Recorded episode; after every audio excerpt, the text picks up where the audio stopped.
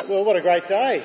It's been amazing, hasn't it? A chance to celebrate our kids, to hear a little about what they've been learning, uh, to encourage them to keep following Jesus. It's a pretty common type of event, isn't it, this time of year? There's the school presentation nights, the end of year dance concerts, the music performances, the sports awards nights. Uh, as activities finish for the year, it's the chance to stop and recognise and appreciate our kids, to focus on them and what they've achieved. So it's a great passage to read, wasn't it? it? It fitted in really well. I didn't pick it, it just happened to be coming up next as we've been studying Matthew uh, about how we should notice kids and protect them and value them. Now, in some ways, that's pretty easy, isn't it? But Jesus is saying far more than that. He's saying we need to become like little children. To even enter the kingdom, you have to change and become like a little child. But then, once you're in the kingdom, he's saying that the whole nature of the kingdom of heaven is about valuing and protecting little ones, not just children, but insignificant, unappreciated ones. God's kingdom is upside down compared to the way we see things. Uh, what the world despises and looks down on, heaven values. What the world values and pursues, heaven dismisses as worthless. The disciples want to be great, but Jesus says that true greatness isn't about being first or best or smartest. If you want to be great, you have to change and humble yourself. Now, in today's world, that's completely countercultural and revolutionary, isn't it? In today's world, adults move on from childhood. They develop, they mature, they put childish ways behind them. Uh, ever onwards, ever upwards. That's the natural way of doing things. Uh, life mottos are all about advancement and self improvement and change.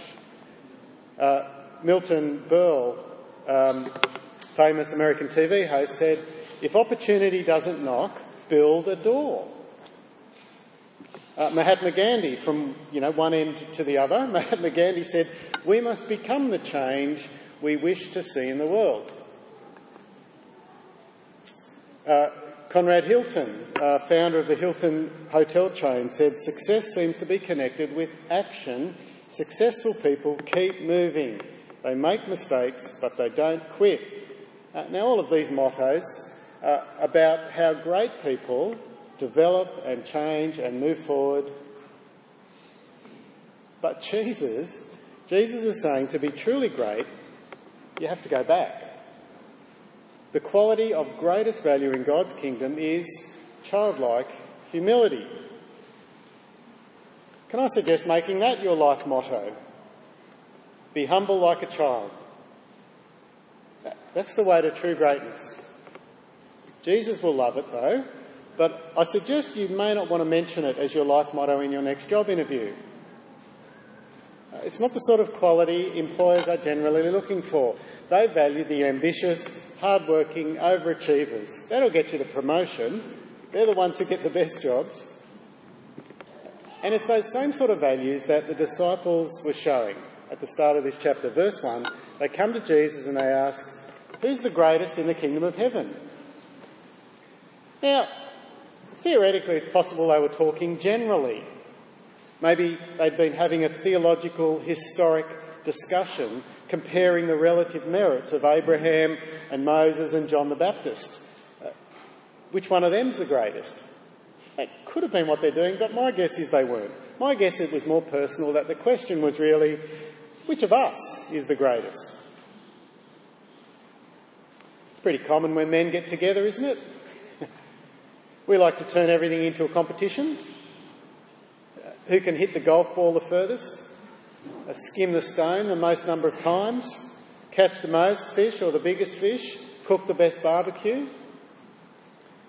Or perhaps it's a competition about who earns the most or has the most respected or influential job or the most valuable real estate or who's building the most significance and leaving the greatest legacy.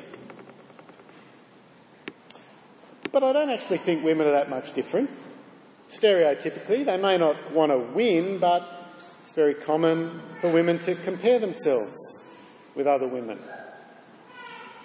to compare looks, or family, or behaviour of children, or fashion sense, or housekeeping, or body weight, or how needed they are by their loved ones.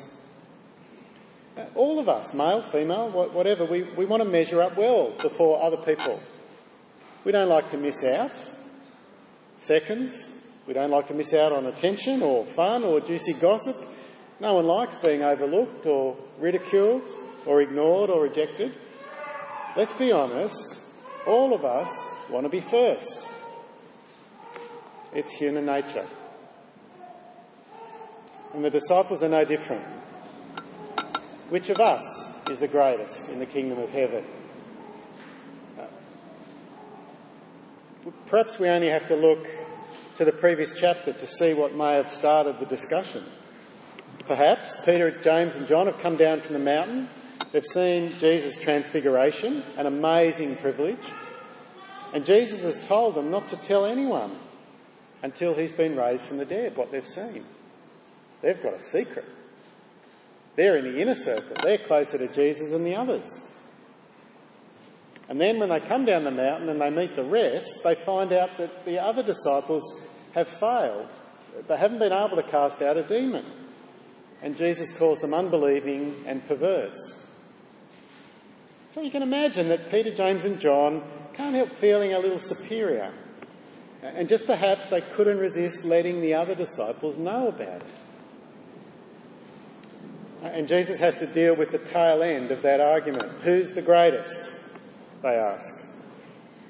But rather than answer, he speaks to a small child instead. Come here and stand in the middle of us. The child obeys. One little child surrounded by a group of grown men.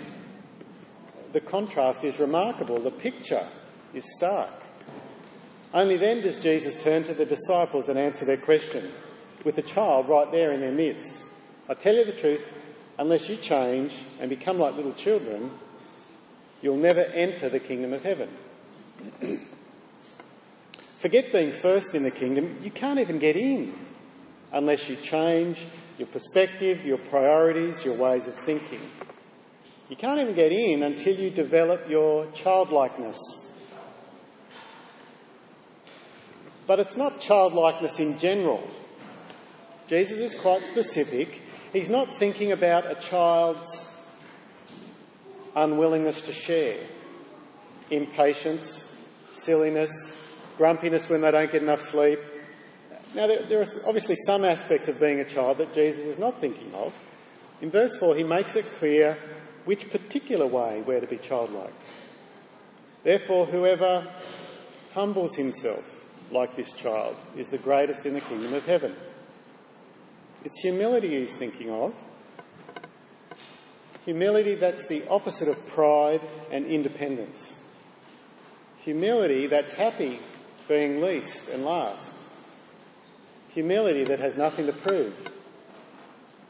That's children. And especially with respect to God. Humility is seen in trusting dependence. Trusting dependence when you enter into God's kingdom but also trusting dependence every day after. Humility on the way in recognises that it's by grace alone that you're saved. It's nothing to do with you. And it's humility that recognises it's grace that keeps you in God. Humility brings everything to God daily in prayer because you recognise that He's the one who's able but you're unable. That what's impossible with people is possible with God. That's humility. Humility brings you in, but more than that, once you're in, humility is central to the whole character of God's kingdom. Once you're in, Jesus wants you to work at listening and following the rhythm of the kingdom, that, that rhythm of childlike humility. Catch it. Sing along. Jesus says, verse 4, that the humble, if you catch it, if you hear it, the humble are actually the greatest in the kingdom. They're at the top of the tree. They're at the centre. They're most central to the purposes of God's kingdom.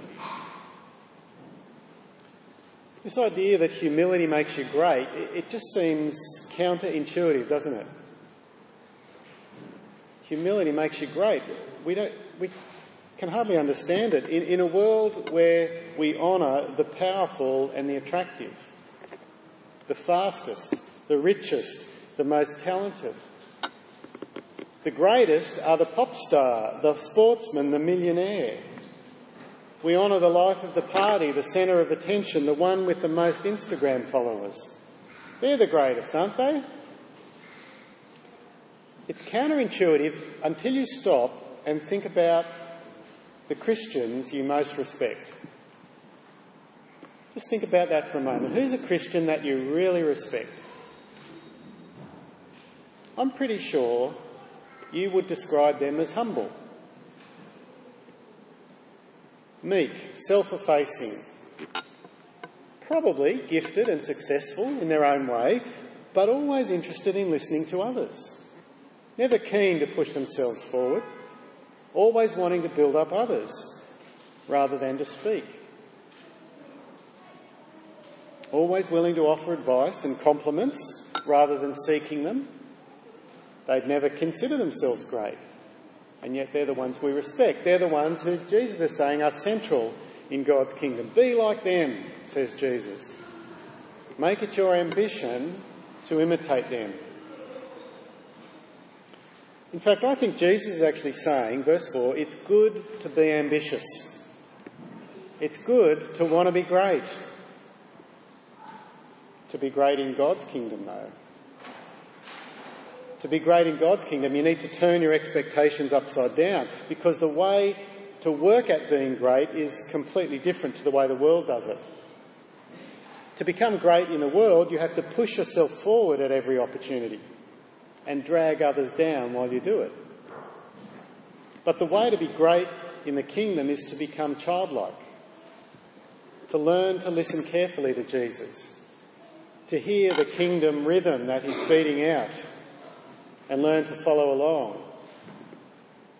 To learn to deny yourself, to take up your cross each day, to learn to step out of the boat and fix your eyes on Jesus and trust Him that you won't sink. To learn to pray daily, Your kingdom come, Your will be done, not mine. To learn to put others first, to listen to others first, to care for others first. That's the way to become great. Well, Jesus goes on to give more detail, what it actually looks like when you're living in this kingdom of humility. First, it'll mean welcoming little ones. Verse 5 Welcoming little ones. Become like little ones, that'll bring you in. Once you're in, welcome little ones. Verse 5 Whoever welcomes a little child like this in my name welcomes me. The kingdom of heaven welcomes little ones because that's God's character. God loves little ones. All the way through the Old Testament, his special concern is for the weak, the humble, the orphan, the widow, the child, the foreigner, the broken. God's heart is for the little one. And then Jesus comes along and he heals all who come to him, whoever's in pain. He heals the demon possessed, the blind, the paralysed. Uh, at the end of chapter 9, he has compassion on the people because they're harassed and helpless like sheep without a shepherd. In chapter 11, he explains the nature of this kingdom, the nature of his kingship. Uh, and he says uh, to the people who bring him John the Baptist's question, Go back and report to John what you hear and see. Here's what the kingdom's like. The blind receive sight, the lame walk, those with leprosy are cured, the deaf hear, the dead are raised. Good news is preached to the poor. That's what the kingdom's like. And he invites those who are listening to him, can you hear the rhythm of that? Can you pick it up? Can you learn to, can you learn to play along? A few verses further on, he says this I praise you, Father, Lord of heaven and earth, because you've hidden these things from the wise and learned and revealed them to little children. And then he invites those little ones Come to me, all you who are weary and burdened, and I'll give you rest. Take my yoke upon you and learn from me, for I am gentle and humble in heart, and you'll find rest for your souls. That's the heart of Jesus humility. That's the heart of his kingdom humility. And he wants us to learn from him, the king of the kingdom. So to be great in the kingdom means to be like the king, it means being humble. And so that's why Jesus calls for us to welcome these little ones. Uh, verse 5 don't just become them, welcome them. We're to welcome them in Christ's name. Uh, to welcome them in, in Christ's name means to, I think, welcome because of Christ. Because He would welcome them, and we're doing it on His behalf because we're reflecting his priorities and his character. And when we do that, when we welcome children in Christ's name, Jesus says that's the same as welcoming Jesus himself. When we honour and value and welcome little ones, we're honouring and valuing and welcoming Jesus himself because we're doing the things he loves. When we serve others, we're actually serving Jesus. Welcoming kids is important and significant as welcoming Jesus himself, the King of the kingdom. You're not doing something unimportant when you welcome children, you're doing something as important as welcoming a king. That's how important they are, says Jesus. Uh, which means he will jealously protect them as well. That's verse 6. Verse 6 is the flip side of verse 5. Jesus loves it when we welcome little ones. And, it may, and he will also defend anyone, uh, defend these little ones from anyone who harms them. Verse 6. But if anyone causes one of these little ones who believe in me to sin, it'd be better for him to have a large millstone hung around his neck, to be drowned in the depths of the sea. Woe to the world because of the things that cause people to sin. Such things must come, but woe to the man through whom they come. Uh, that word translated cause to sin is about uh, is to do with causing people to stumble.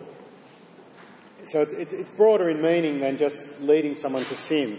It's the same word that Jesus used about Peter when he called him a stumbling block. You're causing me to stumble. You're, you're tempting me. Uh, when Peter said to Jesus, "Get behind," uh, when uh, Jesus said to Peter, "Get behind me, Satan," You're a stumbling block to me. Uh, we saw it in uh, chapter 17. Jesus sends Peter off to catch a fish, so with a coin in the mouth. Do you remember that story? Uh, and it, why does he do it? It's so that he doesn't offend people. It's the same word. It's so that he doesn't cause people to stumble. And so Jesus is saying that we need to gently protect little ones and avoid doing anything that would lead them astray, that might damage them. We need to watch what we say, how we act. We need to be careful what we teach them. But we're not so blind as to think that the church is immune from things that will damage kids. Uh, I think a generation ago, people thought, oh, child abuse can't possibly happen in churches. But, but we can't say that. We, and, and in fact, Jesus doesn't say that. Did you notice Jesus' words in verse 7? Such things must come. Things that cause kids to stumble must come. They're terrible words, aren't they? The stories that have come out of the Royal Commission for Institutional Responses to Child Sexual Abuse, those stories have been horrifying. But the, Com- the Royal Commission was good and necessary. It needed to happen because it's shining a light on the darkness. Evil loves darkness. We need to shine a light on those that are, have caused people to stumble. It's verses like this, it's this attitude of Jesus which is why the Presbyterian Church works so hard at child protection. We make sure everyone who has access to kids or to vulnerable people are trained and screened. We follow guidelines that makes, make churches places where it's difficult for those who want to damage kids to have access to kids. Our policies, our ways of doing things are open and transparent. Every activity is open to observation, every door is open, everything's always done in the sight of others. And it's this jealous, loving protection of little ones by Jesus that's reflected in the hard work of people like Alyssa. Is Alyssa still here or is she out with the kids? Uh, Alyssa works for CPU, the, child, the, the Presbyterian organisation that actually investigates child abuse allegations in our churches and schools. Peter Christopher spends hours making sure everyone in our church is up to date and our systems are in order. It's this attitude of Jesus that we reflect when we affirm that we want to know the truth about what might have happened. We won't hide things simply because of the sake of the church's reputation. And we, without a second thought, will hand over to the authorities those who are guilty uh, of damaging kids. We do it because we love kids. We want to protect them like Jesus does. but Jesus isn't just interested in kids. Uh, we all enter the children humbly like children. We all become like children. And so Jesus wants to protect us as well. He, he wants to protect us from stumbling. Uh, we are little ones. And so in verses 8 and 9, he gives us some warnings, some protection to uh, prevent us from stumbling. He wants us to take drastic action to avoid things that might damage us. So, verse 8, he says, If your hand or your foot causes you to sin, cut it off and throw it away. It's better for you to enter life maimed or crippled than to have two hands or two feet and be thrown into eternal fire. This is Jesus' loving warning. Little one, he says, get rid of the influence or the temptation that might lead you to stumble. Drastic action is required because the consequences are horrific. He's not literally saying to cut your hand off, so please don't hear me saying that. I, I think that's fairly obvious, but, but he's not saying that. This is hyperbole. Jesus is saying drastic action is required. If you're tempted, get rid of that thing that's causing you to be tempted. Uh, walk down a different street. Make some new friends. Get rid of the old friends. Find some new friends. Move south, move suburbs. Change jobs.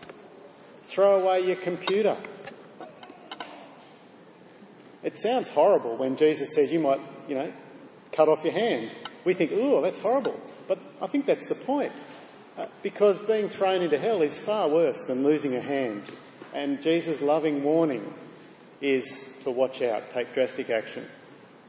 We've seen that we are to imitate little ones, welcome little ones, protect little ones, and finally, uh, from verse 10, we're to value little ones, to not look down on them. Uh, see that you don't, verse 10, see that you don't look down on one of these little ones, for I tell you that their angels in heaven always see the face of my Father in heaven. Little ones are valuable in God's eyes. I think that's the point of the description about their angels. It's a fascinating verse, isn't it? Uh, the angels who see God's face. He loves these little ones so much, he's organised the very best protection for them. And, then the parable of the lost sheep makes a similar point. Jesus says, None of you human shepherds would just write off a lost sheep. You wouldn't say, oh, well, you wouldn't do that. It's bad business. Uh, you wouldn't say, oh, well, what's one? I've got another 99. Nobody does that. Uh, it's his livelihood. That's one one hundredth of his, his assets. Uh, he's going to search it out. That's just good business sense. And Jesus' point is if that's what we would do, how much more does your Father in heaven not want to lose any of his little ones.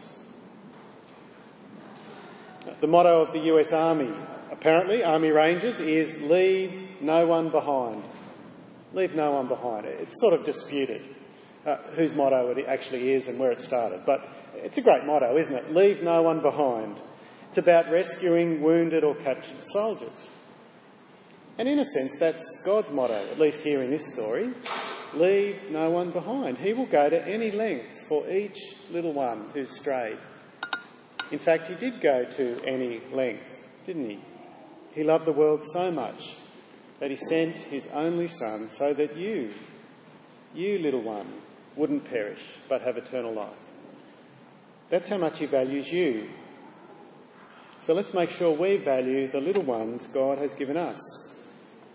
Not just the children, in some ways that's easy, but the poor and the sick and the weak and the old and the annoying and the smelly and the awkward.